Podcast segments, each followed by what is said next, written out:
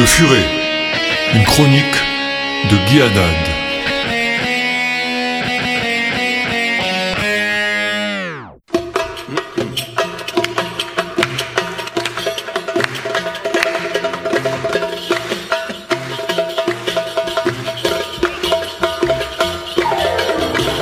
Bonjour à tous, Shavua Tov et Yahuana Vizachor Letov, bienvenue dans mon émission des nouvelles du lundi matin.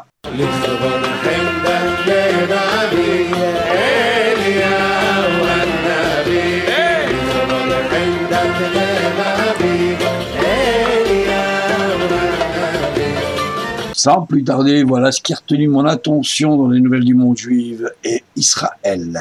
En effet, le Shin Bet a fait état de plus de deux cent cinquante-cinq attaques pendant le mois de juillet, dont la mort d'un soldat à la frontière avec Gaza et l'attaque au couteau meurtrière en Cisjordanie. Les attaques terroristes contre les Israéliens sont malheureusement en hausse de plus de quinze pour cent en mois de juillet deux mille dix-huit. Comme vous le savez, le poste était vacant depuis plus d'un an, depuis que Enat Schlein avait quitté Amman dans l'urgence après une crise diplomatique tendue. Celui qui la remplace, Amir Weissbrod. Il devient le nouvel ambassadeur israélien en Jordanie et il a présenté dimanche ses lettres de créance au roi Abdallah deux à Amman et prenant ainsi et officiellement ses fonctions à ce poste diplomatique, disons, sensible quelque peu. Comme vous le savez, le président français Emmanuel Macron et tous les autres dirigeants de l'Union européenne ne pensent qu'à une seule chose, faire une collaboration avec deux États vivants l'un à côté de l'autre. Bon, ça a de l'allure, c'est très beau sur le papier, mais M. Donald Trump, lui, le voit autrement. Il a proposé aux Palestiniens de former une confédération avec la Jordanie, et ça s'est rapporté ce dimanche par la presse israélienne. Et ce, mais suite à ces révélations, la Jordanie a carrément rejeté la proposition américaine et réaffirmé son soutien à la solution à deux États. Et c'est ce qu'en fait Donald Trump propose, deux États, ce qui a été déjà dit depuis dix-neuf cent quarante-sept. Un État juif, l'État-nation juif et l'État arabe, Jordanie et consoeurs, puisqu'en fait ils sont déjà plus de soixante-dix pour cent de Palestiniens forment la population jordanienne. La Métula News Agency nous signale une série d'explosions puissantes en provenance d'un aéroport militaire à Damas et qui a éclairé le ciel et a secoué la capitale dimanche matin. Ça a été rapporté par des habitants à la télévision d'État. La Syrie en fait nie une attaque israélienne après que de puissantes explosions pourtant ont secoué la capitale, affirmant que les explosions ont été provoquées pas un court-circuit. Mais en fait, court-circuit ou pas, il semble que l'aéroport militaire de Mazeh, dans la banlieue ouest de Damas, a été la cible de ce qu'on appelle un probable tir de missile israélien qui a touché un dépôt de munitions, entraînant de violentes explosions et la mort de plusieurs militaires. Le président philippin Rodrigo Duterte est en visite au pays depuis dimanche. Il dit venir rencontrer une assez grosse communauté philippine. En fait, la Philippine, elle est surtout composée de femmes très dévouées pour la cause des personnes âgées qu'elles s'occupent et surtout des personnes malades. Et je peux vous dire que ce sont vraiment des gens exceptionnels et une population très importante dans le pays.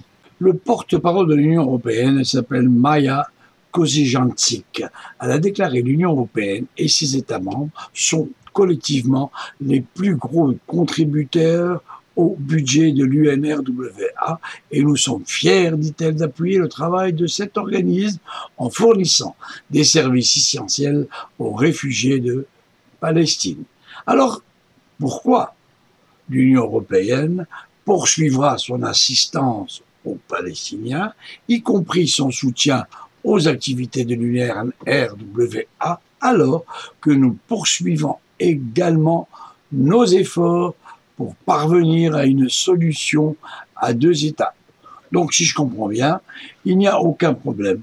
Trump et les U S A ne sont d'aucune influence sur le budget de cet organisme qui n'a plus besoin des Américains et encore moins de Trump. Alors voyez-vous, malgré toutes les fanfaronnades, eh ben, l'Union européenne a quand même appelé samedi les États-Unis en les suppliant de reconsidérer leur décision regrettable à annoncer la veille de cesser de contribuer au financement de cette agence de l'Union de l'ONU pour les réfugiés palestiniens, réfugiés bien sûr éternels. En fait, l'Agence des Nations Unies pour les réfugiés, l'U N R W A, perpétue la situation des réfugiés au lieu de chercher à la résoudre, a déclaré le Premier ministre Benjamin Netanyahu. Si vous cherchez dans le dictionnaire français le Larousse, par exemple, réfugié égale personne qui a quitté sa maison sous la contrainte ou dans une situation de guerre, mais on ne parle pas de sa descendance de deuxième, troisième, quatrième génération, comme c'est le cas présentement. La police allemande ne sait plus où donner de la tête avec toutes les attaques des différents migrants, mais malgré tout, cette même Allemagne a fait savoir vendredi que son pays augmentera ses financements à l'agence de l'ONU en faveur des réfugiés éternels. Mais, bien sûr, on ne précise pas le montant. Pourtant, hypocrisie, si l'on veut, les pays musulmans, eux, ne donnent quasiment rien. Mais bien sûr, très fort, il fustige la décision de Trump de couper purement et simplement les fonds. En Iran, la division anti-espionnage du ministère des Renseignements est l'une des divisions les plus puissantes.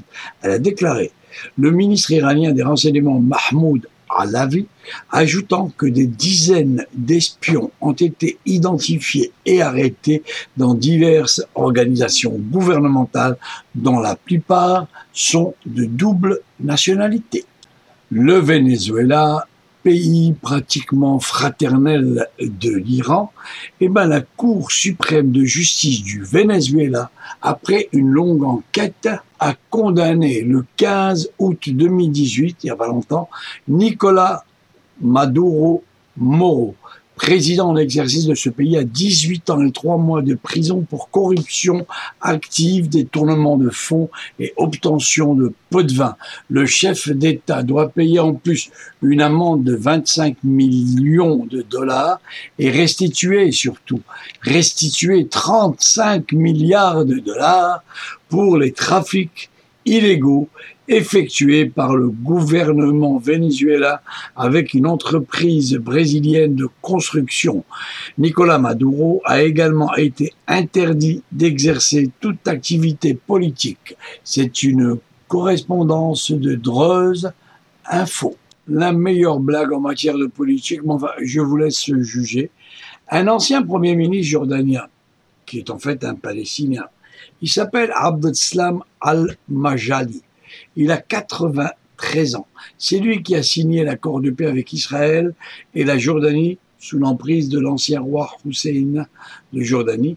Et il a dit lors d'une interview, et je le cite, « Je prendrai, je prendrai Haïfa par la force si jamais j'en avais le pouvoir militaire de le faire. » Et hélas, je dois rappeler à ce brave homme qu'il a eu tout de même déjà plusieurs essais, notamment cinq essais, Baruch HaShem, jamais transformés, mais comme dirait l'autre, les idiots journalistes gauchistes qui nous rapportent la discussion, eux y croient, et ça c'est l'essentiel. Les pompiers israéliens, avec l'aide de la police israélienne, ont évacué quatre jardins d'enfants dans le quartier de Ramot à Jérusalem suite à un incident, ou plutôt un incendie de broussailles qui a provoqué une grosse fumée noire qui s'est propagée dans les jardins d'enfants avoisinants, mettant ainsi en danger la sécurité des bambins. On apprend par certains services secrets russes que l'Iran aurait transférer des missiles balistiques à des groupes chiites irakiens capable d'atteindre la ville de Tel Aviv en Israël, théoriquement, a rapporté vendredi l'agence de presse Reuters, citant les responsables russes, irakiens et iraniens.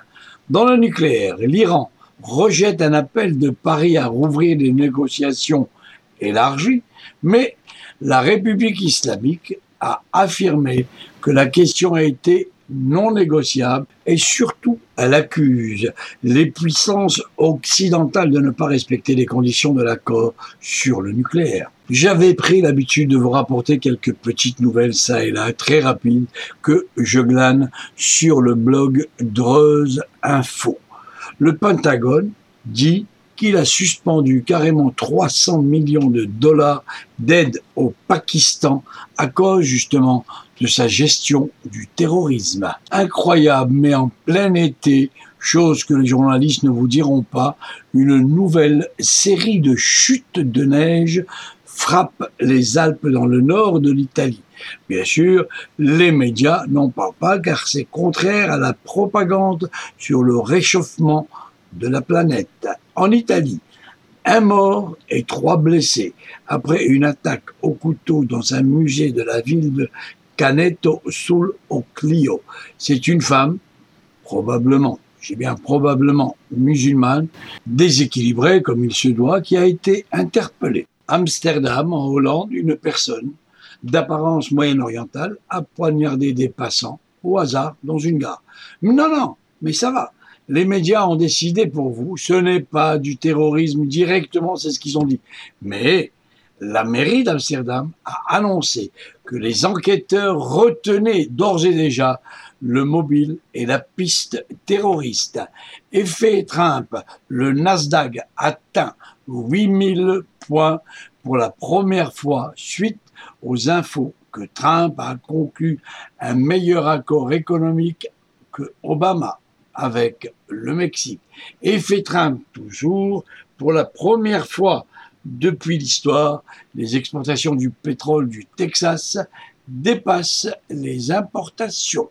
Une correspondance de notre ami Souel Futur, Israël s'est associé avec le gouvernement du Kenya pour aider à réno- rénover la salle d'oncologie pédiatrique de l'hôpital national Kenyatta à Nairobi, y compris des nouveaux lits, des nouvelles toilettes et une salle de jeu.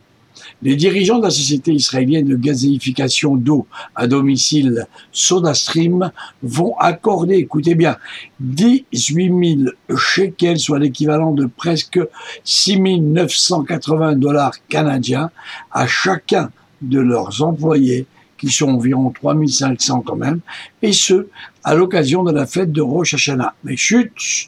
S'il vous plaît, ne le dis pas à B D S, merci.